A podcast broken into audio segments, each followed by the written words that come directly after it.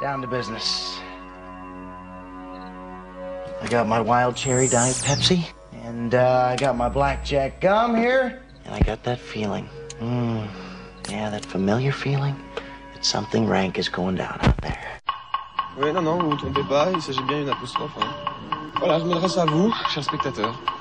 Don't ever feed him after midnight. She's alive! Alive!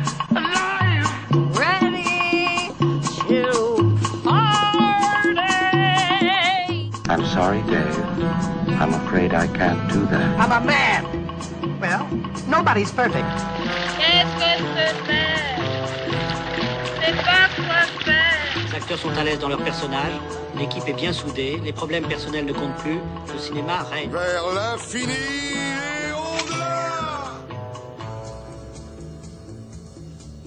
Bonsoir, Exter Nuit est arrivé hier soir au Festival de Cannes et jusqu'ici tout s'est bien passé, mais comme l'entend le titre du dernier François Ozon qui nous parle de mort assistée.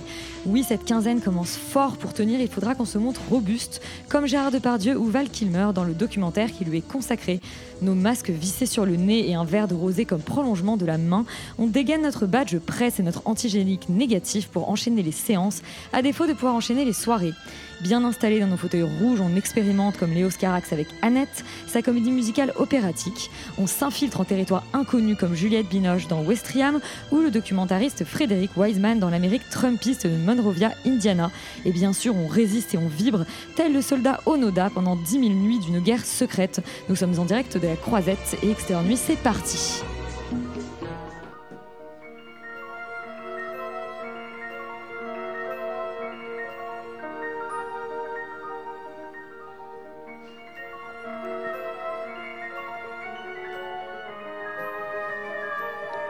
Je vous l'ai dit, c'est un cas un peu particulier puisque euh, on doit faire des antigéniques tous les deux jours pour prouver qu'on est bien apte à assister aux séances. On nous check presque plus l'antigénique négatif ou le vaccin que euh, nos badges presse. C'est une grande première, mais on a quand même pu assister déjà à la cérémonie euh, d'ouverture, dont on pourra peut-être dire deux mots d'ailleurs. Yuri, Oui, voilà, euh, deux mots, deux- en deux mots, extrêmement gênant. Voilà, ça, Bon, on remercie Dora Tillier pour euh, son discours et Jodie Foster d'avoir euh, accepté le, le prix honorifique Jodie Foster sauve cette cérémonie quand même. Sauf cette cérémonie, elle était très classe et elle parle vraiment décidément très très bien français. Elle parle de pyjamas.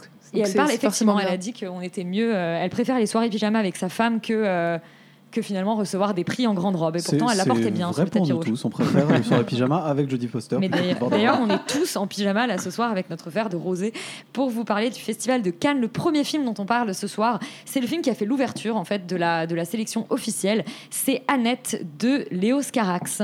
Bande annonce. First time I fell in love. Woke up next to the girl and escaped fast and far. But Anne has changed me. What I see in her is obvious.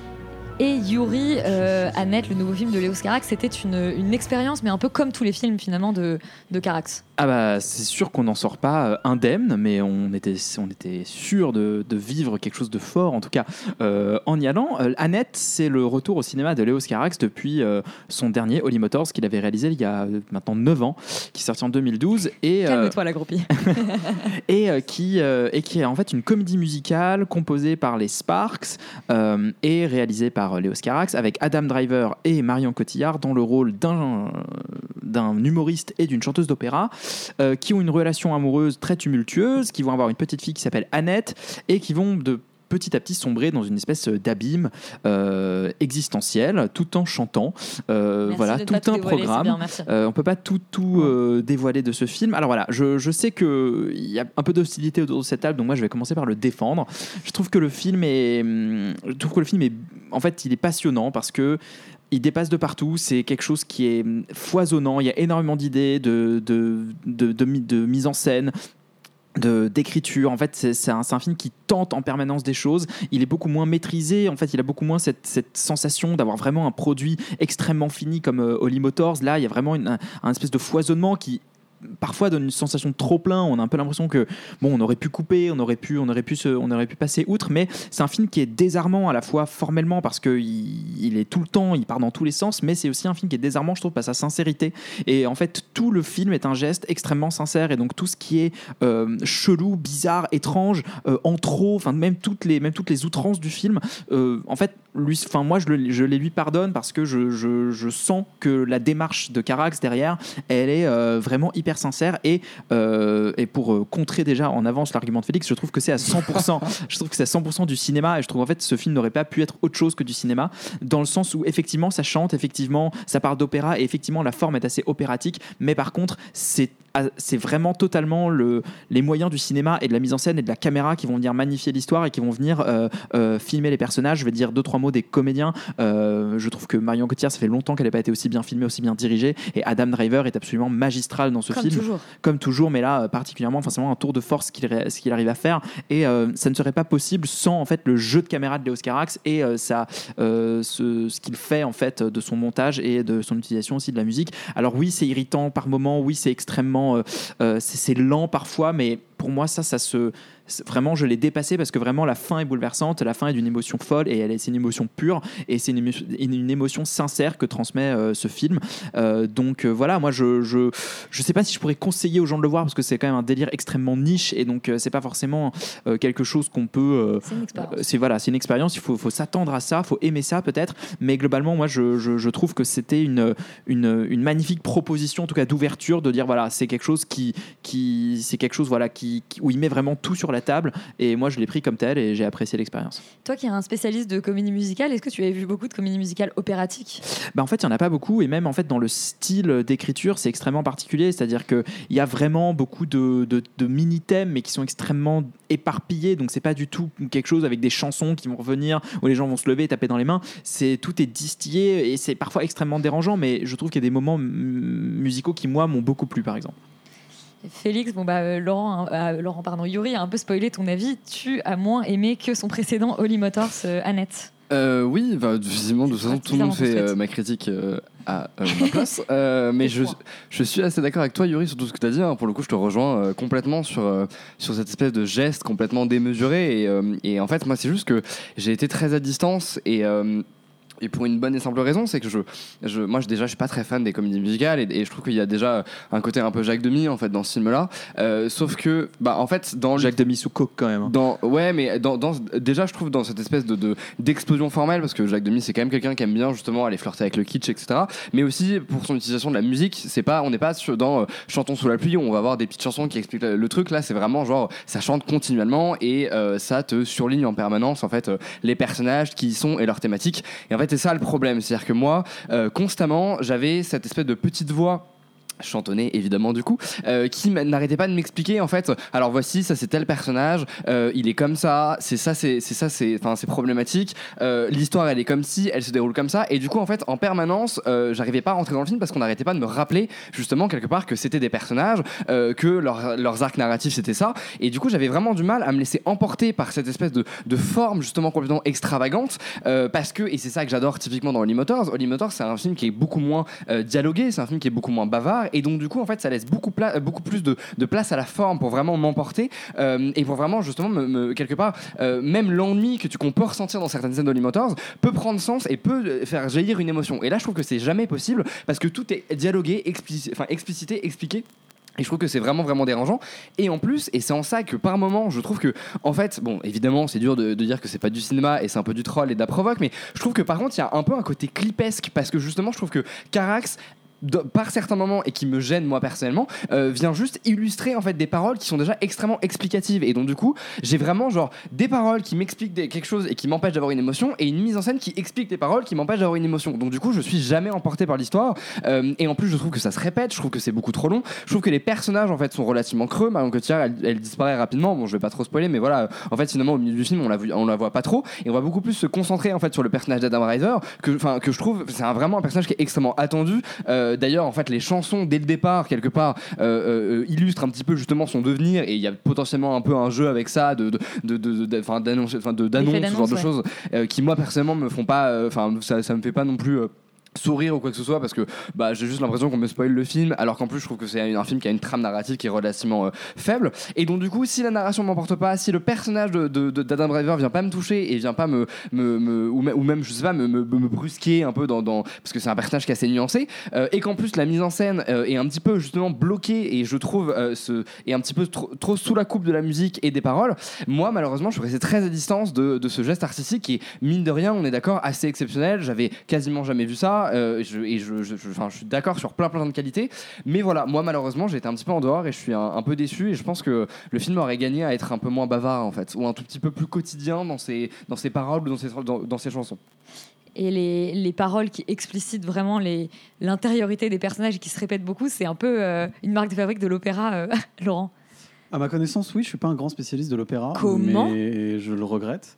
Pas trop, en fait, j'aime pas trop. Peu importe, j'aime pas Mais trop. as-tu l'opéra. aimé Annette? Euh, Est-ce que j'ai aimé Annette? En fait, euh, je suis très partagé, c'est-à-dire que je, je, trouve que c'est brillant par plein de manières différentes, et notamment, euh, en fait, vous l'avez dit de manière assez juste, c'est-à-dire que c'est un vrai geste, artistique foisonnant, et, euh, et je soutiendrai complètement Yuri dans dire que c'est vraiment du cinéma, c'est-à-dire que c'est une vraie proposition de cinéma, comme il n'y en a pas beaucoup, en fait. Il se passe quelque chose vraiment visuellement, euh, et, même, dans la mise en scène, dans beaucoup de choses. C'est- un film qui, d'un point de vue formel, est, brillant et a fait des choix qui n'étaient pas forcément faciles et que je trouve, euh, que je très bien. Audacieux.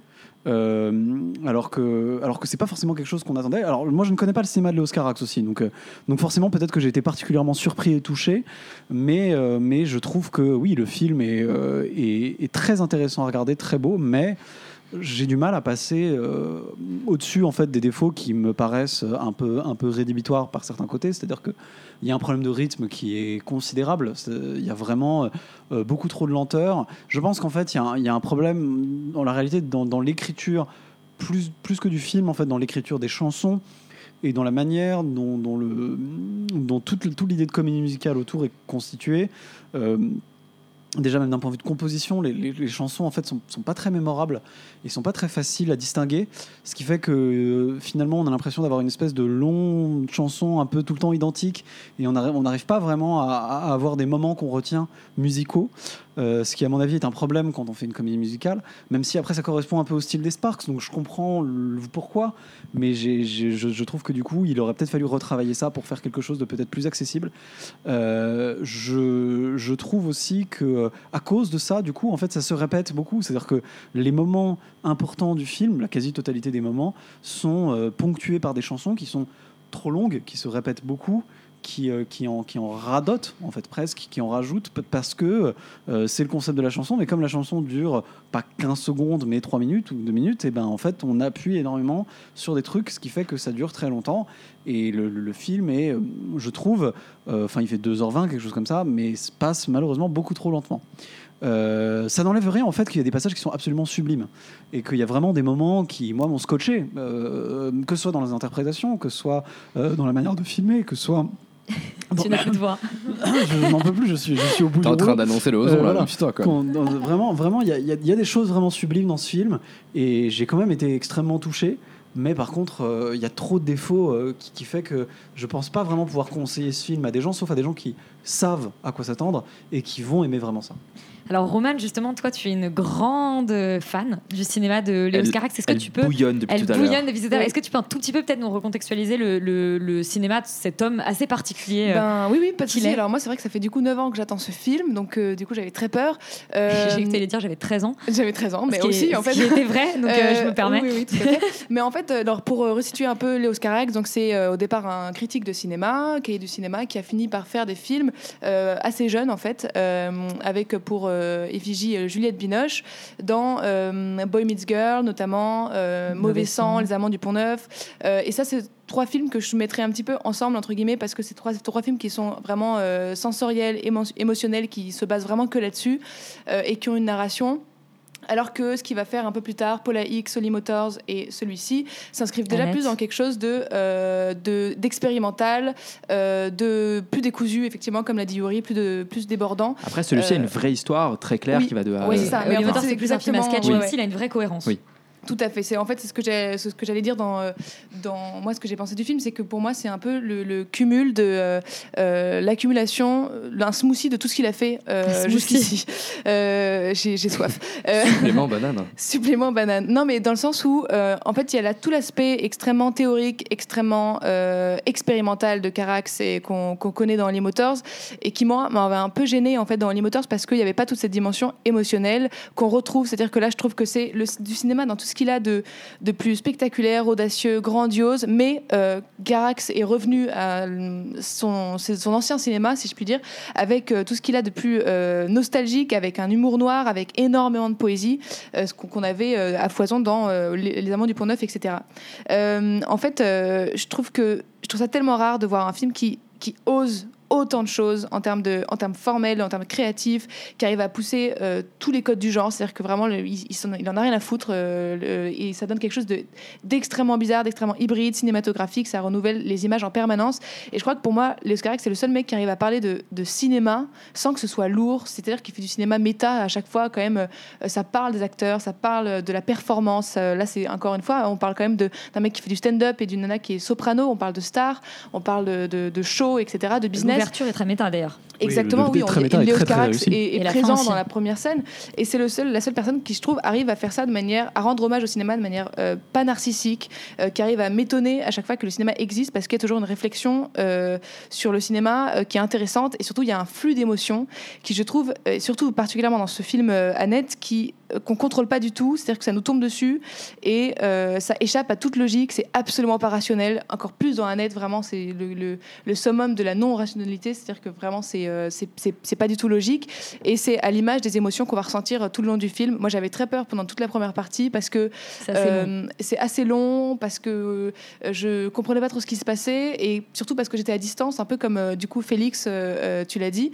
Et il y a un moment donné, c'est ce que, un peu comme la foudre, ça, ça- je trouve, ça nous tombe dessus et on contrôle plus rien et ça déborde dans tous les sens. Et c'est ça que je trouve magnifique dans ce film. Euh, bref, je trouve que ça va déplaire à plein de gens parce que c'est un film qui est extrêmement étrange, qui est extrêmement dérangé. Euh, mais je trouve que c'est ça qui est beau en fait, c'est que c'est Carax, c'est quand même quelqu'un qui arrive à nous déranger à chaque fois euh, qu'il fait un film. Et je trouve que c'est la meilleure des sensations euh, quand on sort d'un film. Bon bah voilà, Annette, un film d'ouverture qui fait. euh, Donc n'hésitez pas à déranger Roman. si Voilà, un qui fait, fait vraiment débat, euh, comme la foudre qui t'est a priori euh, tombé dessus euh, un certain nombre de fois du coup avec Léo Scarax. On continue avec Onoda de Arthur Harari.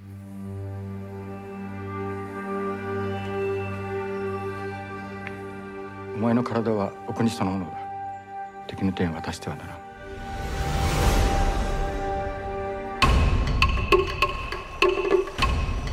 私が派遣されたのはこへ徹底抗戦の準備をするためです君は経験不足で何も分かってない donc Onoda de Arthur Harari, on précise quand même qu'on réalise une interview euh, du réalisateur demain, qui sera disponible quand, Yuri En podcast à partir de demain, Et normalement, À si partir tout de va demain, c'est absolument magique. Euh, Laurent, de quoi nous parle Onoda? Euh, Onoda, ça, c'est tiré d'une histoire vraie, d'un Assez sol- fascinante. d'un assez fascinante, d'un soldat japonais qui euh, en Pardon, qui, on est dans dire, un appartement en direct. euh, qui s'appelle euh, qui s'appelle Onoda, justement, de son nom de famille c'est Onoda, un soldat japonais de la Seconde Guerre mondiale qui a pour particularité d'être le dernier d'être le dernier soldat de la Seconde Guerre mondiale à s'être rendu en 1974 parce que c'est un Avec un peu de japonais retard donc. hein. parce que c'est un japonais et qu'il a continué à faire la guerre quasiment tout seul euh, dans une île des Philippines perdue euh, jusqu'en 1974 parce qu'il ne refusait de croire que le Japon avait capitulé. Euh, et le film raconte son histoire, en fait, tout simplement. Je, je crois que c'est tiré plus ou moins de ses mémoires, d'ailleurs. Euh, et, euh, et donc, ça raconte comment est-ce que euh, cette espèce de jeune homme est envoyé aux Philippines pour euh, euh, essayer de créer une guérilla et qu'il va euh, à la fois réussir et échouer de par lui-même. C'est un film qui, qui, repose sur une histoire absolument fascinante, il faut l'avouer, qui tire sa force beaucoup de ça, et qui arrive à raconter un peu en filigrane, de manière assez allusive finalement, mais dans le fond relativement réussie, tout, ce que, tout ce que veut dire en gros l'époque du militarisme japonais, qu'est-ce que ça veut dire d'être, euh, d'être comment dire, d'être, d'être japonais surtout à cette époque, et cette espèce d'état d'esprit avec lequel il est parti. Euh, et donc, en plus de réussir à montrer des moments très forts, parce que forcément, vous imaginez bien que c'est un exil de 30 ans tout seul dans la jungle va pas être euh, le plus fun et le plus détendu 10 possible. 000 nuits. Euh, et, et donc voilà. Euh, c'est comment dire c'est un film qui arrive à très bien raconter euh, peut-être de manière un peu trop légère mais, très bien raconter ce que ça veut dire de cette période et ce que ça veut dire de sa psychologie, de son personnage et de ce que ça raconte du Japon, en fait, et même du Japon d'aujourd'hui d'ailleurs, à mon sens. Euh, donc c'est un film qui arrive à faire avec beaucoup de réussite euh, des choses qui sont pas forcément simples. Mais c'est intéressant parce que le réalisateur est français. J'allais le vrai. préciser, C'est vrai que c'est un film français. C'est un film français. d'un réalisateur français euh, qui tourne un film en japonais aux Philippines. Euh, et donc qui fait ça, ce qui est très curieux. D'ailleurs, je pense qu'il n'y a qu'en France où ce genre de choses peut vaguement exister, parce qu'on finance vraiment un peu n'importe quoi. Et, euh, et- et là, ça en est la preuve. Euh, le seul vrai problème du film, en fait, c'est que ça dure 2h45 et que c'est affreusement long. Euh, c'est affreusement long, mais heureusement que tout le reste fonctionne. Donc, on, donc, le, donc en fait, le, le film du coup est- reste assez intéressant, même si faut avouer que je pense qu'on aurait pu virer bien 45 minutes et qu'on aurait pu nous raconter un peu la Quelques même chose. nuits de moins. Euh, quelques nuits de moins. Euh, après, on pourrait dire que c'est un parti repris artistique de montrer que ça dure longtemps, etc., etc. En fait, c'est voilà, c'est triste. C'est malheureusement le gros défaut du film, c'est un peu long, Euh, mais c'est dommage parce qu'il y a tellement de choses intéressantes, tellement de belles choses, tellement de trucs très réussis, même en point de vue de production, parce qu'en fait, on, on voit bien que c'est un film à très gros budget, mais on sent que l'argent est passé aux bons endroits. Donc on voit que, donc il y a vraiment des belles scènes, des trucs qui clairement coûtent un peu d'argent, des scènes de guerre, quoi, et qui passent très bien. Euh, donc pour ceux qui s'intéressent à cette période, pour ceux qui s'intéressent à cette histoire, qui n'ont pas peur de rester longtemps au cinéma, il faut y aller. Pour ceux qui ont peur de rester longtemps au cinéma, restez chez vous, faites autre chose, parce que clairement là, euh, on y passe un long moment, un plutôt bon moment, mais un long moment. Oui, et puis plus c'est long, plus c'est bon. Et puis il fait frais Ça dans dépend- les salles de cinéma. Ça dépend pourquoi. Ça dépend pourquoi. Roman, est-ce que tu as, tu as le même point de vue que Laurent sur euh, Onoda Ouais, complètement. Je rejoins complètement Laurent euh, et sur euh, l'intelligence du film et sur la longueur, qui est un peu euh, le seul gros bémol du film, c'est qu'on aurait pu effectivement couper 45 minutes et avoir exactement le même propos, le même, la- le même intérêt pour ce sujet-là, qui est super intéressant. Globalement, moi, j'ai vachement pensé à Hunger Games, mais version genre intello dans ce dans ce film, Ver- parce version que réelle en fait. Version réelle et surtout version, c'est pas Jennifer Lawrence qui ne veut pas être ici, c'est vraiment un mec qui veut absolument rester. Et c'est ça qui qui est génialissime dans le film, c'est que pour moi, le, le, le film est beau parce que il parle de l'anti-héros à- au sens propre du terme, au sens premier degré, c'est-à-dire que c'est un mec qui veut, qui voudrait euh, absolument euh, être héroïque, et en fait, il n'y a plus de quête, c'est-à-dire qu'il n'y a plus de guerre, euh, il n'y a plus besoin de sauver le monde, et c'est un- vraiment l'histoire d'un gars qui est en recherche de, de quête euh, absolue, ce qui est hyper beau, je trouve ça super contemporain et, euh, et assez malin du coup d'avoir fait ça, enfin, c'est une histoire vraie, mais d'avoir situé ça euh, lors de la Seconde Guerre mondiale et d'arriver à être aussi contemporain parce que c'est un peu ce que on essaie de faire quand on veut parler de, de 2020, 2021, etc. C'est que souvent c'est des films d'époque en fait. Exactement. Et en fait, on, on- du coup, on se sert de cette époque et c'est super bien fait parce qu'on n'a pas l'impression d'être euh, lors de la Seconde Guerre mondiale et pourtant euh, c'est extré- extrêmement actuel. Donc je trouve cette idée euh, tragique et, euh, et à la fois euh, super belle, surtout quand on voit toute la vie de, ce mec, puisqu'on le voit jeune et devenir vieux, euh, sans spoiler trop le film, mais du coup, effectivement, il est resté là très longtemps. Ensuite, ce qui est particulièrement, particulièrement intéressant, c'est que c'est un film qui n'a pas de genre du tout. De la même manière que Annette, mais alors différemment, c'est parce qu'il n'est pas aussi bordélique, mais c'est-à-dire qu'il emprunte un peu à tout. C'est à la fois un thriller, à la fois un film de guerre, à la fois un western, à la fois un drame, à la fois une comédie. Et c'est assez- dingue de voir un résultat qui fonctionne en fait avec euh, tout ce mélange-là. Généralement, ça donne un truc euh, trop dense et trop bizarre. Et là, ça donne quelque chose d'assez singulier en fait au film euh, qui, je trouve, est assez réussi. Et tu, le disais aussi, Laurent, mais comme ça s'étale sur la durée, on a vraiment le temps de, de voir ce personnage basculer dans la folie. Et c'est ça que je trouve assez jouissif, en tout cas pour, en tant que spectateur, c'est que on joue avec nous en permanence. Moi, je, pendant très très très longtemps dans le film, au moins deux heures sur 2h45, j'ai cru à, son, euh, à sa guerre. Je me- alors que je sais pertinemment que la, la guerre, la Seconde Guerre mondiale s'est arrêtée en 2045. En Euh, 2045, bien sûr. Ça, c'est elle est toujours en cours. Ça, c'est parce troisième. que, parce je viens de voir encore que je dis ça. Euh, non, euh, euh, en 1945, mais du coup. Comme, euh, j'avais, comme le personnage y croyait tellement, moi aussi j'y croyais. Et, euh, et c'est ça qui est assez tragique, encore une fois. euh, c'est qu'à la fin, on, on est manipulé et on se rend compte que en fait, lui, il est complètement fou. Et il y a un basculement dans la folie qui est très beau à voir euh, chez ce personnage-là. Ça donne des scènes absolument euh, magnifiques. Mais voilà, encore une fois, c'est le regret, c'est sa longueur euh, qui euh, qui n'était pas nécessaire. On y croit malgré tout, c'est la magie du cinéma, comme dirait euh, Dora Tillier. Doria. Euh, merci beaucoup. Dora. Comme bah oui, bah, elle part en exploration, comme euh, Onoda. C'était fait exprès. Je vous laisse hein, si vous voulez. euh. Euh, surtout qu'en plus, euh, Roman m'avait fait une transition j'ai oublié ce que tu as dit à la fin. Euh, tu m'as dit, c'était quoi ta dernière phrase? Bon, c'est pas grave, on s'en fout. Euh, en fait, je, suis- je, à la fois, effectivement, il y a un gros problème de longueur, il y a beaucoup de scènes qui se répètent, etc. Et en même temps, en fait, euh, ces, ces répétitions et ces longueurs et ces 2h45 passées avec lui dans la jungle, alors même que j'avais l'impression qu'il y avait des problèmes de rythme et qu'on aurait pu virer effectivement 45 minutes, à la fin, en fait, tu as vécu tout ça avec lui.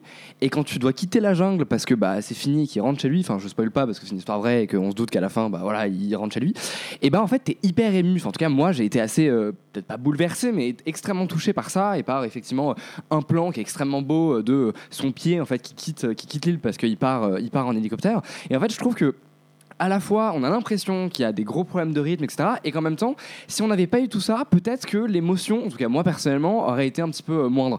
Moi, le, seul problème que j'ai avec, euh, avec Onoda, c'est que je- je- j'en sors un tout petit peu frustré par rapport à euh, sa psychologie. Parce que moi, en fait, étonnamment, je, je trouve qu'effectivement, on a cette espèce de sensation, on a une, vraie expérience sensorielle de ce, qui de ce que c'était, en fait, que d'être dans cette jungle pendant 10 000 nuits et de, sombrer progressivement dans la folie et après d'avoir même des, des terrains border complotistes quand, enfin même pas border, complètement complotistes quand euh, les gens. À quel point c'est une bouée de sauvetage pour lui, c'est très intéressant justement. le bien sûr, euh, complètement. Où en fait, euh, effectivement, il est obligé de se persuader de ça parce que sinon, ça veut dire que en fait, ça fait déjà 5 ans qu'il avait- qu'il a perdu sa vie là. Enfin, il y a vraiment un espèce de cercle complètement vicieux qui s'installe et qui est extrêmement intéressant en termes de psychologie.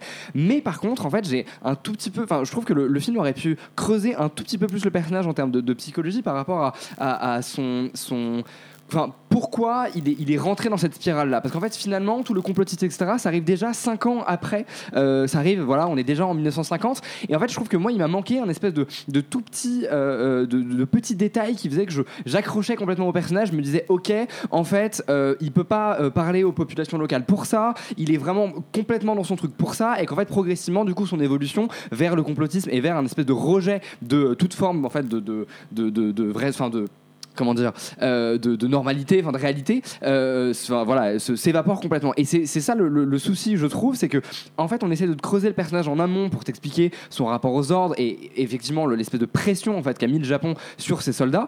Euh, et ensuite, on creuse quelque part l'après, c'est-à-dire pourquoi en fait euh, il est complètement traumatisé et qu'il est obligé de se rattacher à ça. Mais je trouve qu'il y a un peu un creux au milieu, c'est une espèce de jonction qui me manque moi pour essayer d'avoir un personnage complètement, enfin complet, nuancé et qui du coup me paraît quelque part euh, vraisemblable. C'est-à-dire que j'ai une émotion à la fin parce que justement j'ai vécu toutes ces nuits avec lui et qu'en fait quelque part j'arrive à me raccrocher un petit peu aux branches, mais il y a quand même un espèce de ventre mou au milieu du film où je j'arrive pas complètement à le suivre en fait. Et ça c'est le petit bémol que j'ai euh, par rapport à Onoda. Mais sinon c'est vrai que c'est une espèce d'expérience euh, assez assez formidable qui est assez intéressante. Après voilà, ça dure 245, c'est un petit peu compliqué de le conseiller aux gens, mais si vous êtes des nerds absolus du cinéma japonais, euh, enfin du cinéma français qui fait euh, des, des films Même du Japon. Mais moi, j'ai envie de le voir euh, sans être tout ça, donc, euh, parce que pareil. oui, mais vous êtes Ouais, quand même mais des les gars, cinéphiles un euh, petit enfin, peu. euh, bon, bon, bah, mais tu penses- et tu penses que notre public, c'est qui? Je ne sais pas, les gens lambda. Je sais pas, je les connais gens pas. Il vaut mieux peut-être pas d'ailleurs.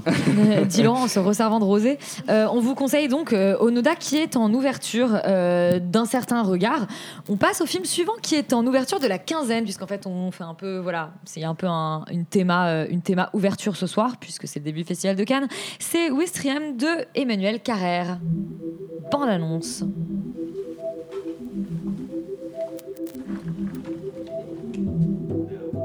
Vous m'expliquez ce que vous faites ici, Madame Winkler? Pourquoi vous courez après les heures de ménage? Je l'ai lu, votre dernier livre.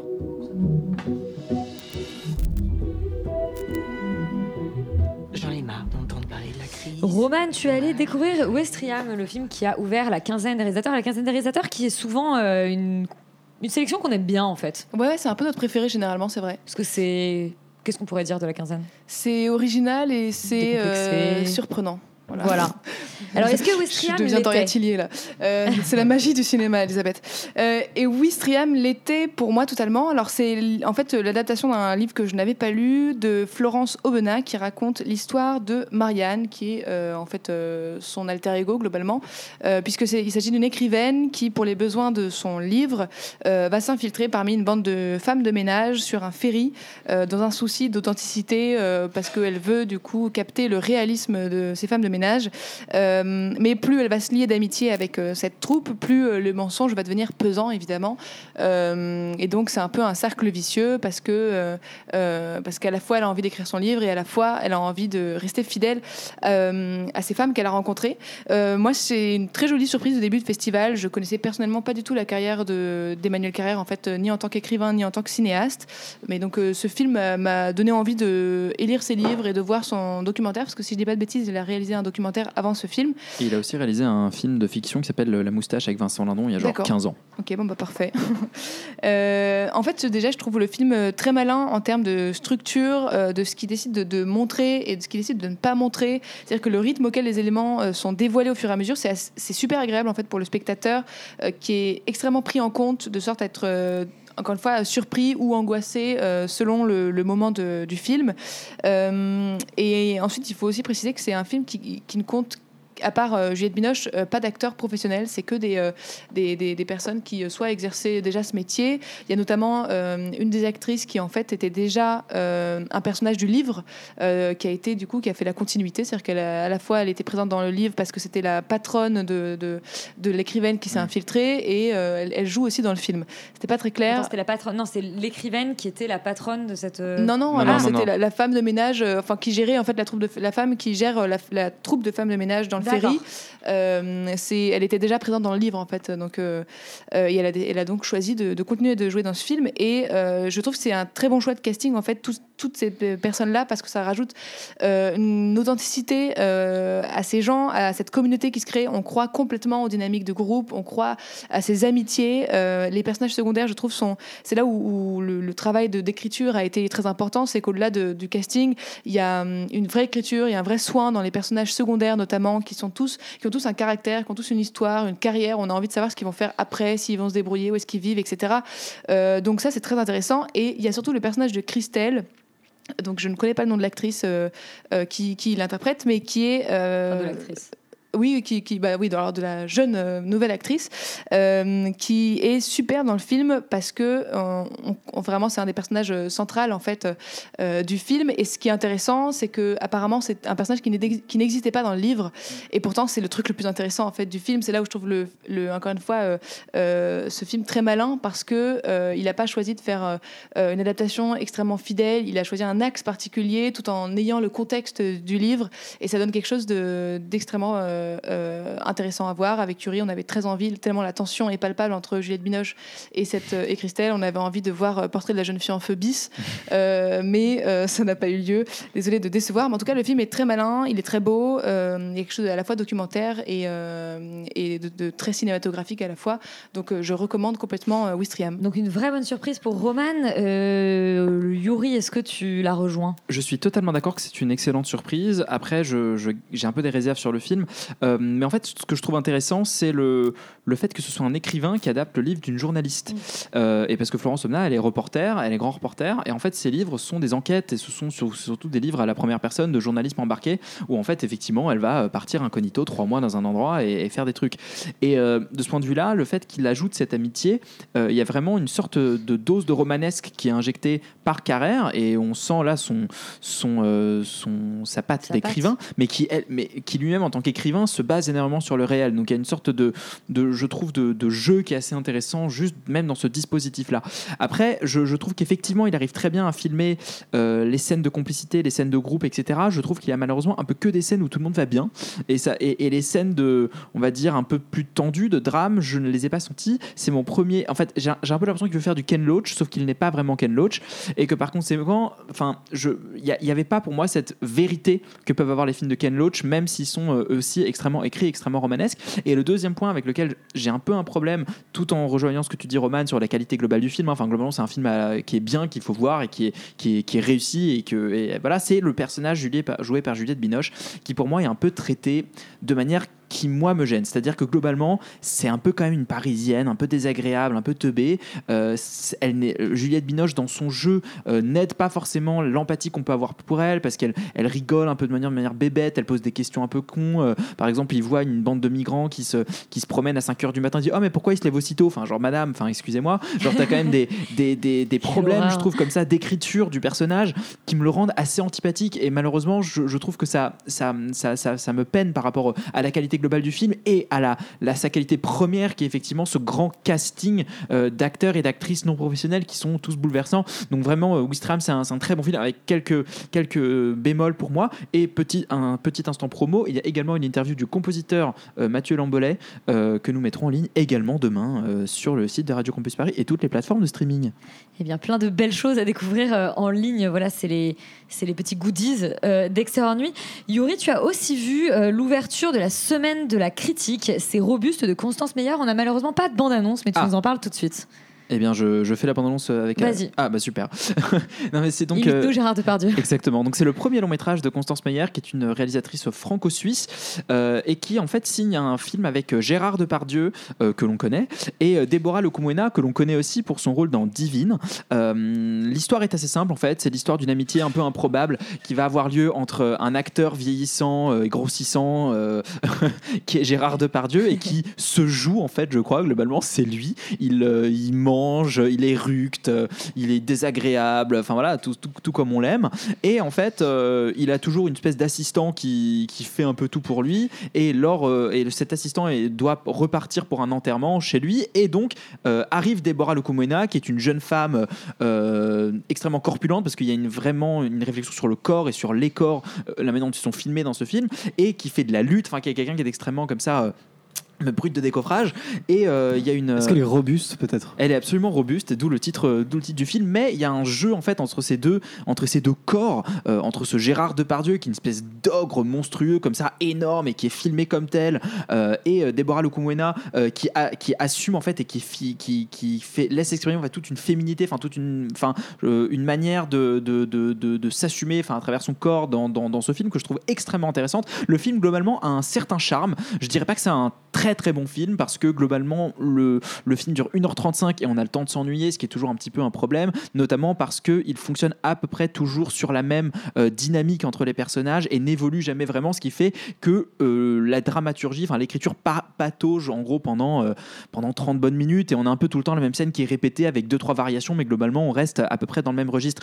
Après, les deux comédiens sont super. Je veux vraiment également souligner la qualité des dialogues parce que c'est très drôle. Depardieu dit vraiment des, choses extrêmement drôles. Il, est enfin, il a une espèce de regard quasiment de distance sur lui-même dans ce film qui est assez, assez marrant. Et, euh, et globalement, le, le film dégage une, euh, une sorte de légèreté, une sorte de, de, joie de vivre aussi et de, de- d'espoir avec, euh, avec un côté très mordant et une manière de filmer les corps de ces comédiens que moi j'ai trouvé extrêmement pertinente et intéressante avec pour moi ce bémol que ça aurait pu être un court voire moyen métrage mais que malheureusement le long métrage aurait pu être un peu plus travaillé d'un point de vue du scénario. Mais c'est un premier film extrêmement prometteur du coup euh, de Constance Meyer et qui s'appelle Robuste. et que tu nous recommandes quand même. Film qu'on va peut-être un peu moins recommander, c'est celui d'un habitué de Cannes, François Ozon. Tout s'est bien passé. On écoute la bande-annonce. Ouais, allô? Quoi? Quand? À son réveil, papa pouvait plus se lever et il avait tout le côté droit paralysé. Les filles. Votre père risque de ne plus pouvoir parler, ni s'alimenter. Félix, tout s'est bien passé pour François Ozon, mais un peu moins bien pour toi. Oui. euh, clairement, ça ne s'est pas bien passé du tout. Euh, ou merveilleusement bien, passé, je ne sais pas. Euh, et c'est- ouais, non, c'est un peu, euh, c'est un peu choquant. J'avoue que je suis encore, Et de quoi ça parle? Ça raconte l'histoire de François Ozon qui déterre euh, le cadavre décrépit de la bourgeoisie parisienne sénile. Euh, c'est euh, une énième relation père-fille comme on a déjà vu dans 12 000 milliards de films français. André Dussolier et Sophie Marceau. Oui, voilà, exactement. Et Géraldine un casting déjà extrêmement surprenant. Et, et non, et voilà, et c'est en fait en gros autour de la thématique de l'euthanasie, un, un père et sa fille qui vont un peu se, se rabibocher comme on aime le faire euh, dans le cinéma français. Euh, et ça raconte voilà donc l'histoire de André Dussolier qui a envie de mourir après un AVC. Euh, et en même temps, nous on a envie de mourir après qu'il ait eu son AVC, donc c'est normal. On a envie et- que ça en finisse plus vite. et évidemment, voilà, Sophie Marceau n'est pas d'accord parce qu'elle a pas envie de faire mourir son père et finalement. Tout euh, finit bien dans bah, tout s'est bien passé en fait. Euh, voilà, non vraiment c'est un sous-film TF1. Je suis euh, euh, abasourdi. Moi, ça, moi, je- j'ai jamais aimé François Ozon. J'ai toujours trouvé que c'était euh, c'était ce que ce que la féministe pouvait faire de pire. Euh, mais je sais qu'il y a des gens qui le supportent un petit peu. Mais Ici, il y a moi- des gens qui l'aiment même. Moi, plutôt bon, bien. je, je- je- d'habitude, je le défends, mais là, c'est. Pour moi, pour moi, ça a toujours été une catastrophe, même dans ces essais de films entre guillemets euh, un peu rigolos, genre Bifam et tout. Enfin, pour moi, ça a toujours été. euh, euh, Enfin, on a toujours pu faire beaucoup mieux avec euh, tous les matériaux qu'il a essayé d'exploiter. Bref, et là, vraiment, il essaye même plus. C'est-à-dire qu'il y a aucun cadrage qui va, la lumière est dégueulasse, euh, les acteurs jouent même pas bien. Du coup, je me dis, il a, à mon avis, euh, fait son vieux monsieur en mode j'abandonne tout et j'essaye de bien diriger mes comédiens. Et là, c'est une catastrophe. C'est-à-dire que André on ne le reconnaît même plus tellement ça va pas. Euh, donc vraiment, j'arrive même pas à comprendre en fait quel intérêt on peut avoir à regarder ce genre de film parce que le scénario, euh, enfin si on peut appeler ça un scénario, est cousu de fil blanc, on sait déjà tout ce qui va se passer, on n'a aucune empathie parce que c'est débile, mais vraiment à un niveau où je suis mais, mais je choqué qu'on puisse encore écrire des trucs comme ça et que François Ozon quand il écrit ça il se dit ah ouais c'est vraiment hyper touchant, c'est vraiment hyper bien, c'est hyper intelligent, ça raconte tellement de choses sur les personnages et sur la sénilité, sur, sur le, même le- l'euthanasie qui est quand même bon un sujet avec euh, lequel on peut prendre des pincettes, essayer de réfléchir le pour le contre. Là il y a rien de tout ça, c'est vraiment juste euh, bah on essaye de euh, faire du drame social, enfin vraiment, et en même temps du drame social qui ne s'adresse qu'à euh, une espèce de bourgeoisie que François Ozon euh, fantasme, et moi ça me donne un peu, enfin ça me met Oui, très parce mal à l'aise. C'est-à-dire tous que c'est vraiment voilà, écrivain dont, machin. dont il fait partie. Dont il fait Entre partie, Paris mais et bien sûr, York, on écrit, euh, on écrit, on écoute tous du Brahms, on est dans, dans des appartements blancs euh, extrêmement mal meublés parce que évidemment les riches ont aucun goût. Euh, Enfin vraiment, On est amis avec des notaires et des avocats on aussi. est amis- enfin, bon, vraiment, c'est- Avec c'est- tout le monde, c'est- en fait. C'est vraiment une, une- une catastrophe. Euh, je, pour moi, c'est l'exemple même des films qui en fait tuent à petit feu le cinéma français et tous les sources de financement parce que ça prend euh, tout l'argent, ça prend justement tout l'argent. ça, ça- ça prend en fait les places médiatiques de films qui, à mon avis, auraient largement plus leur place en compétition à, en compétition à Cannes. Et vraiment, je, je ne comprends pas comment c'est possible de, de faire encore ce genre de film. C'est vraiment, c'est une catastrophe. Euh, J'ai juste envie de dire un gros mot et d'insulter la descendance et, enfin non, du coup, mais de François Ozon. La descendance en termes de cinéma peut-être. Euh, Laurent, est-ce que tu es euh, tout aussi choqué que Félix Lay? Ah bah oui, c'est un scandale. Honnêtement, c'est un scandale. Un film comme ça a rien à faire dans une compétition, quelle qu'elle soit. De toute façon, déjà, une compétition de film, on pourrait discuter l'intérêt. mais une enfin, co- compétition de nanar, Oui, peut-être. oui, voilà, peut-être. Et encore, C'est-à-dire qu'en fait, en fait, c'est même pas, même vraiment un nanar parce qu'il y a quelque chose, voilà, force que- comme tu dis, il y a quelque chose d'attachant dans un nanar. Là, vraiment, c'est une catastrophe totale. C'est euh, euh, stupide, nombriliste, chiant, euh, euh, raté, euh, euh, passe à côté de son sujet. Il y a- y a- en fait, il y a rien qui va. C'est-à-dire qu'en plus. Moi, je suis pas forcément un grand spécialiste de la forme. La forme, allemand, ça me- c'est d'une tristesse absolue. Il y a rien. On a- dirait un exercice d'école en fait. c'est-à-dire qu'en fait, c'est c'est vraiment, c'est d'une faiblesse euh, inimaginable. C'est-à-dire que moi, je connais pas très bien le cinéma de François Ozon. Euh, c'est de loin le plus mauvais film de François Ozon que j'ai vu. C'est probablement un des plus mauvais films que j'ai vu dans les dernières années. Euh, je pense que le seul plus mauvais film que j'ai vu, c'était ah, déjà à Cannes et c'était euh, Make to My Love Intermezzo. et vraiment, non, c'est- une énorme catastrophe. C'est-à-dire qu'il n'y a pas, Oh là là. il y a rien à sauver, il y a rien, même pas grand-chose d'intéressant à dire, à part sur justement ce système de financement français du cinéma et comment un film comme ça, qui ne va à aucun niveau, peut quand même continuer à exister. Parce qu'il y a le CNC, parce qu'il y a le nom de François Ozon, parce que c'est l'adaptation d'un livre, alors du coup les producteurs aiment bien, parce que c'est plus facile. Et c'est une autobiographie Euh, d'ailleurs. d'une autobiographie en plus.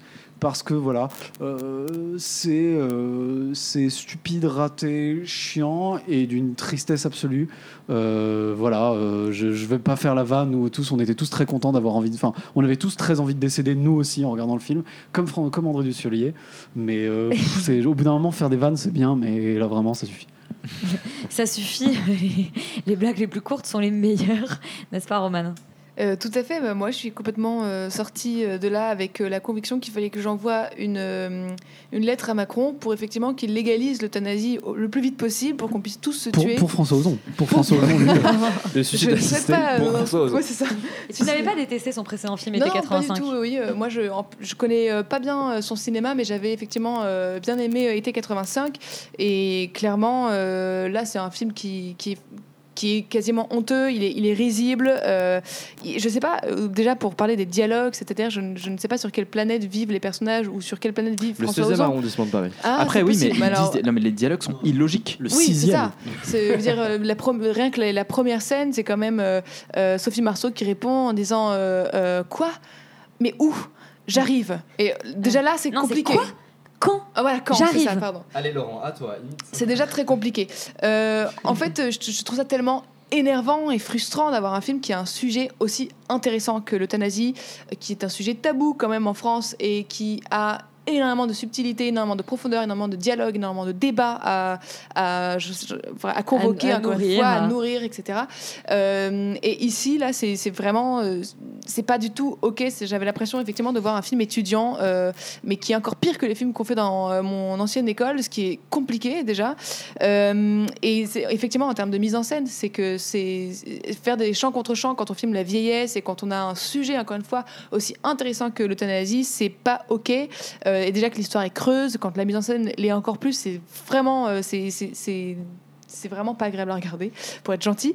Euh, donc euh, voilà, je trouve que c'est presque, ça devient presque une parodie en fait. euh, à la fin, c'est un film qui est pleurnichard, alors que il arrête pas de dire je veux pas de, je veux pas de larmes, je veux pas de larmes, André Dussolier, je veux pas de pleurnichard. Le film l'est complètement. Donc il y a un moment donné où, voilà, les personnages sont tellement mal écrits, encore une fois aussi que et inintéressants qu'on peut pas avoir l'empathie pour eux. On, s'en fout hein, qui, qui, qui, qui meurt, qui, qui, crève, qui vivent. C'est pas grave. on- voilà. D'ailleurs, que je t'entendais dire, euh, euh, Elisabeth, que tu voulais toi qui crève le plus vite possible. et je pense que mon passage préféré de la séance, c'était effectivement d'entendre Laurent euh, soupirer et insulter euh, François Ozon à peu près toutes les 4 secondes. Tout ça est vrai. Mais, effectivement, tu, tu- tu dis pas de larmes, pas de larmes. euh, étant donné le titre, tout s'est bien passé, on aurait pu s'attendre à un peu plus d'ironie ou de, ou de légèreté. Alors toi, Yuri, tu es peut-être autour de la table celui qui connaît le mieux le cinéma de François Ozon. Tu Et- avais aussi défendu été 85 Oui, et je, à ce micro. ouais, je défends pas mal de ces films parce que moi je les trouve toujours, enfin, toujours assez sensibles et émouvants. euh, souvent, enfin, il- comme il fait un film par an, c'est toujours compliqué. Mais là, j'avoue que je, je ne sais pas ce qui s'est passé. C'est-à-dire que je, je, je, tout s'est pas bien passé, clairement, ni même sur le tournage, parce que, enfin, il a toujours une sorte de, de, euh, de délicatesse dans sa mise en scène, dans, sa, dans, dans, dans le traitement de l'image que je trouve toujours très beau, malgré, le, malgré les moyens qu'il a, qui sont pas toujours très élevés. Et, euh, et là, euh, c'est c'est une laideur absolue. Enfin, c'est d'un inintérêt total d'un point de vue esthétique et plastique. Alors. Moi, je trouve le film extrêmement réussi sur un sujet, c'est que ça raconte une lente agonie et que nous, on la vit vraiment. Et que de ce point de vue-là, c'est un super film parce qu'on est, euh, on est vraiment en empathie avec ça. Quoi. On a envie de crever. Quoi. On, est, euh, on, on- on attend on que est ça au bout de arrive. notre vie, littéralement. Voilà, malheureusement, le, le personnage du film meurt avant, avant la fin. et ça rajoute quand même 10 minutes de film qui euh, sont vécues comme 4 heures. Donc, euh, non, mais en fait, je vais, je vais pas continuer à tirer sur, sur l'ambulance. Ouais, tirer sur l'ambulance, sauf celle peut-être qui transporte euh, Qui André Dussolier en Suisse. Voilà, non, non, mais c'est, je, je, je suis d'accord avec toi, Laurent. Je ne comprends pas ce que ce film fait là. J'ai un peu l'impression qu'on lui a donné un bonbon parce que euh, malheureusement l'année dernière, son film euh, euh, a, été- a juste eu le petit tampon canois et qu'il n'a pas eu, pu avoir l'exposition dont il aurait pu bénéficier. Là, c'est vraiment une espèce de lot de consolation un peu gênant de l'entre-soi du cinéma et et je pense qu'il va, on- il se trouvera des gens pour le défendre, et ça, ça me désole d'avance. Eh ben, on les attend. Euh, et parce que vraiment, je, on les attend pour leur. Péter la gueule. parce qu'on est dans la joie et la bonne humeur. Enfin voilà, en tout cas, je trouve ça intéressant qu'on passe du jour au lendemain d'un film qui soit formellement foisonnant, qui part Comme dans tous les sens, ouais. qui est Annette de Léo Carax, dont on a parlé en début d'émission, et que le lendemain, on a le Dans la film le moins intéressant, je pense que j'ai vu depuis super longtemps. Donc euh, il y a vraiment une sorte de voilà de haut et de bas, mais c'est aussi ça la magie du cinéma. Le grand écart. Donc euh, voilà. Et la- justement, justement, justement, en grand écart, on le fait puisqu'on va tout de suite passer euh, au documentaire de Frédéric Wiseman, grand, grand documentariste américain. Euh, son nouveau, c'est Monrovia, Indiana. On écoute un petit extrait de la bande-annonce.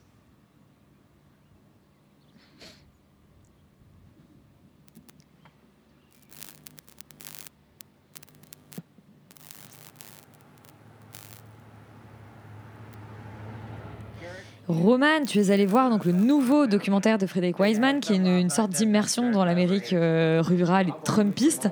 Euh, Peut-être un petit mot pour, pour les auditeurs sur qui est Frédéric Wiseman Frédéric Wiseman est un do- donc euh, Documentariste documentariste américain. américain, exactement, à qui on doit euh, notamment euh, Ticket Follies, Crazy Horse. Euh, c'est quelqu'un qui a été euh, euh, hyper important, euh, donc qu'on étudie euh, dans les dans les cours de documentaire tellement voilà qui est quand même qui commence à être un peu âgé.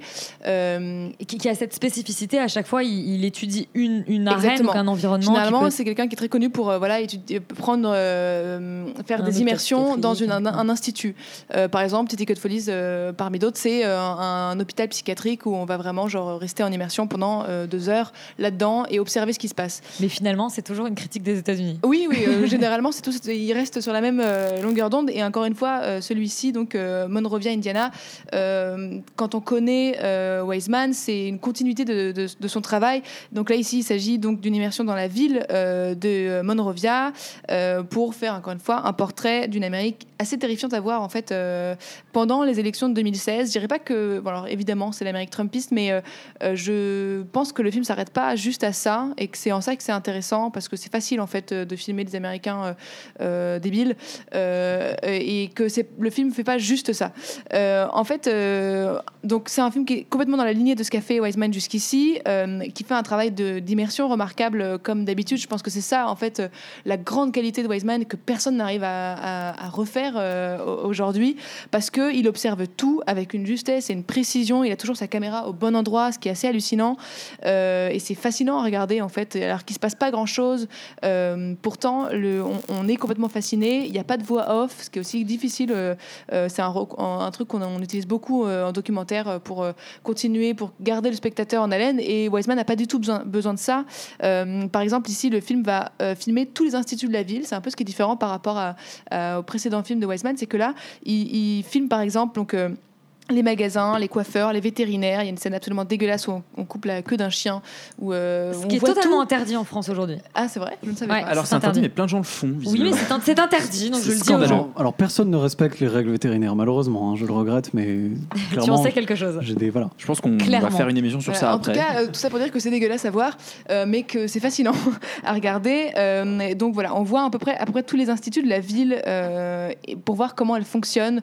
Euh, et surtout que euh, Wiseman donne jamais son avis. Euh, encore une fois, euh, il n'y a pas de, voix off pour nous expliquer ce qu'on regarde. C'est vraiment à nous de faire la part des choses, qui est très agréable quand on est spectateur, parce que c'est vraiment à nous de réfléchir. Euh, je trouve que la structure du film est particulièrement bien pensée. C'est là où on voit que c'est quand même un mec qui a de l'expérience parce que il, il pourrait se disperser dans plein de filmer tous, tous ces instituts et faire un montage de tout ça. Et comme c'est Wiseman, euh, mettre le film à Cannes, il n'y a pas de souci.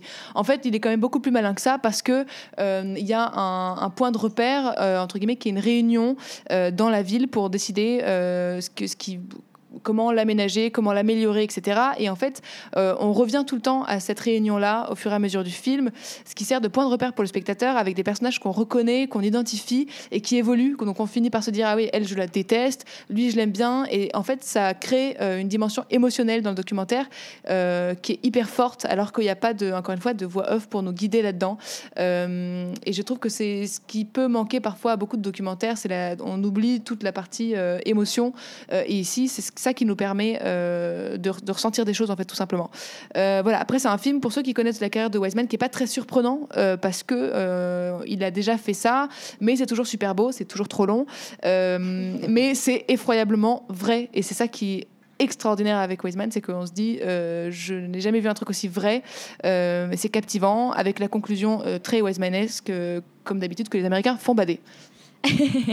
Merci Roman. Et puis peut-être qu'on on pousse euh, nos, auditeurs peut-être à découvrir euh, Wiseman s'ils n'ont pas l'occasion tout de suite de voir euh, euh, Monrovia, Indiana, de regarder peut-être Ticket Follies typiquement euh, euh, sur un institut euh, psychiatrique. Le dernier film dont on parle ce soir, c'est un documentaire sur l'acteur Val Kilmer, euh, documentaire de Léo Scott et de Ting Poo. C'est quand même le meilleur nom. Euh, on écoute la bande-annonce, ça s'appelle Val. My name's Val. I don't do this with every interview I go on. Take you inside my home. I don't. But I'm going to.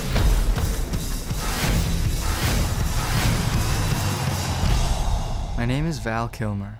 I'm an actor. I've lived a magical life, and I've captured quite a bit of it. Push the button. I was the first guy I knew to own a video camera. Laurent, euh, tu es allé voir donc ce documentaire sur Val Kilmer, Val Kilmer qui va plus très bien aujourd'hui. Qui va plus très bien, ça se prononce Ting Po, mais pas Ting Poo. Bah ouais, bah c'est Ouais, je dommage. sais, je sais. Du coup, c'est un peu moins le meilleur nom, mais voilà, ça fait. je pense. Euh, mais moi, j'approuve. Quoi? Et euh, le... Surtout que c'est Spike Lee. Du coup, on parle, on parle de Val Kilmer. On parle de Val Kilmer parce que c'est un film qui parle de Val Kilmer. Et, euh, et ce film, en fait, c'est un documentaire sur la vie de Val Kilmer, en fait, d'une manière générale, qui est un, un type qui a eu une caméra très tôt, très jeune, et donc il a filmé beaucoup de choses depuis son enfance, et qui a tout gardé. C'est-à-dire que, clairement, au début du film, on voit, il y a une espèce de scène dans un entrepôt où il a des quantités d'archives, mais hallucinantes sur, euh, sur sa vie, sur ce qu'il a fait, ce qu'il a écrit, ce qu'il a... Voilà. Et, euh, et il a euh, et donc ça nous raconte un peu sa carrière et son personnage. Il est, il est malheureusement en fait très malade aujourd'hui. C'est pour ça qu'on ne le voit plus parce qu'il a eu un cancer de la gorge et qu'il ne peut plus parler. Euh, et donc en fait ce film est narré par son fils. Il est produit par son fils et sa fille d'ailleurs et raconte voilà son histoire tout simplement. Euh, je sais pas si je l'ai déjà vu ailleurs, mais enfin peut-être. Et c'est euh, c'est un film qui est très réussi en fait. C'est un film qui est très réussi de par la qualité des archives qu'ils ont, qui sont absolument insensées, euh, qui est euh, très touchant parce qu'en fait c'est à la fois les enfants de Val Kilmer qui racontent leur père, en même temps Val Kilmer qui se raconte lui-même, et ça et ça arrive à, à- à, en fait le rendre à la fois très touchant et très intéressant parce que ça montre un, un point de vue de cet acteur qui finalement est pas si connu et qui est présenté comme un acteur euh, du coup euh, euh, un peu difficile, un peu bizarre, un peu taré, qui est un peu vrillé, un peu à la Mickey Rourke mais en, en moins hardcore j'ai envie de dire. Avec, Et- moins, avec moins de botox. Ouais, ouais. voilà, avec moins de botox et moins de problèmes psychologiques très graves. Et en fait, ça le montre plutôt comme un type qui est vraiment passionné par son métier au point où euh, il en devient un peu co- complexe et un peu, euh, un peu, un peu difficile. Euh, mais parce que en fait, il aime son boulot et qu'il est prêt à faire à peu près tout et n'importe quoi pour faire euh, à la fois des rôles qui sont intéressants et donc des belles choses de son point de vue. Euh, il a une carrière du coup totalement atypique en fait parce que euh, il a euh, il a fait il est allé chez Top Gun donc faire vraiment des gros gros films à gros budget Tony Scott gros carton Heat un peu plus tard mais qui est presque des films indépendants. Il a fait Batman Forever donc voilà du vraiment du gros cinéma hollywoodien très boom boom et en même temps voilà il a terminé plus ou moins sa carrière enfin en tout cas jusque là on espère qu'il va peut-être réussir à en faire d'autres avec des trucs très intimistes sur Mark Twain des, des- pièces de théâtre etc donc c'est un très beau portrait d'un personnage assez intéressant qu'on connaît pas forcément, euh, avec des très belles scènes, avec des moments euh, très réussis. Euh, donc, donc je recommanderais à tout le monde, tous les gens qui pourront le voir, parce que je sais pas quand est-ce que ça va sortir ni où ça va sortir. Le- eh ben écoutez, si vous avez Amazon Prime, je, vous- conseille de le regarder parce que et si vous aimez le cinéma Val Kilmer, parce que c'est quand même plutôt très réussi. Ouais, moi je l'ai un peu découvert parce que je savais pas, euh, enfin j'arrivais pas trop à mettre de visage sur ce nom et pourtant en fait je l'avais déjà vu, mais euh, dans des films où en fait il apparaît, euh, voilà, sur des, enfin il a un peu des, c'est un peu un second couteau etc. Et en fait il joue effectivement Batman dans Batman Forever, mais je l'ai vu il y a longtemps, je l'avais pas reconnu du tout. Et en fait ce qui est assez fascinant, c'est que c'est, moi je j'ai pas non plus une fascination pour les acteurs et là je trouve que c'est un film fait par ses enfants, lui il le produit, c'est lui qui se filme, donc peut, y avoir ce côté un peu narcissique. En tout cas moi j'avais peur de ça et en fait pas du tout parce que justement il n'hésite pas à faire un espèce de portrait très nuancé de lui-même et euh, de voilà de montrer euh, ses, bons côtés comme ses côtés un petit peu effectivement un peu plus compliqués. C'est surtout en fait euh, l'histoire d'un acteur qui euh, euh, à qui on a un peu euh, enfin on, l'a complètement empêché de jouer pendant sa, carrière parce que justement il a une démarche presque jusqu'au boutiste. Il est extrêmement perfectionniste. Il se donne à fond pour son rôle. Il veut créer vraiment euh, voilà de la matière en fait quelque part à acting. Et à Hollywood en tout cas à, à cette période là on demandait pas forcément ça euh, justement euh, aux acteurs. Il y avait quelque chose de- d'extrêmement figé en fait dans leur jeu. Et c'est pour ça qu'il n'était pas vraiment compris et qu'il a été extrêmement frustré. Alors même qu'il est célèbre et, il- parle de ça. Et je trouve que c'est hyper intéressant justement de cette espèce de- schizophrénie de je suis célèbre et je devrais être reconnaissant pour ça et en même temps j'arrive pas vraiment exactement à faire ce que je veux et je suis pas complètement épanoui dans ma vie et surtout en fait ce que je trouve extrêmement touchant dans le documentaire dans la manière dont il est construit c'est que moi les documentaires qui prennent des archives je trouve qu'il y a un peu un côté ça passe ou ça casse c'est à dire que soit les archives sont cool et c'est bien monté etc et ça fonctionne soit par moment peut y avoir justement un côté un peu juste on fait une autobiographie et euh, on a voilà un peu des images on vous les montre et voilà c'est un peu à et là en fait je trouve que ce qui est vraiment très malin c'est qu'ils euh, y a un vrai travail de montage et on sent qu'ils ont épluché les archives pour mettre à chaque fois en parallèle de, de- des, moments en fait de vie dans le passé et des moments même par moments de vie dans le présent de Val Kilmer. En tout cas euh, voilà dans, une contemporanéité euh, assez assez proche de nous 2013 2014 2015 euh, ce qui fait qu'il y, y a un vrai portrait extrêmement émouvant en fait de cet homme qui qui en fait se destinait à réaliser son, son premier long métrage dans lequel il allait jouer dedans pour justement vraiment démontrer quelque part un petit peu voilà euh, son acting et ce qu'il voulait faire. Et en fait d'un coup on lui a enlevé la voix. Et en fait il a plus jamais pu, euh, euh, voilà faire son film. Et je trouve que voilà c'est un personnage extrêmement intéressant. Et je vous encourage à aller voir son documentaire bientôt disponible sur Amazon Prime Eh ben, merci à tous. Merci à Léa d'avoir réalisé l'émission euh, en duplex depuis Paris, parce que quand même, c'était un exercice. Nous, on est à Cannes et Léa réalise l'émission depuis euh, Bastille, à Paris. Euh, et ben, merci beaucoup à tous. Et puis surtout, restez sur Radio Campus Paris, euh, puisqu'à 22h, c'est FAQ. Et en attendant, eh ben, c'est plein de belles choses. Radio Campus Paris, c'est toujours super. On vous recommande d'écouter nos petits podcasts interviews qui seront partout en ligne, comme l'a dit Yuri. Et puis, on se dit à la semaine prochaine, mardi pour deux émissions euh, canoises parce qu'il n'y en a jamais trop. Bonne soirée à tous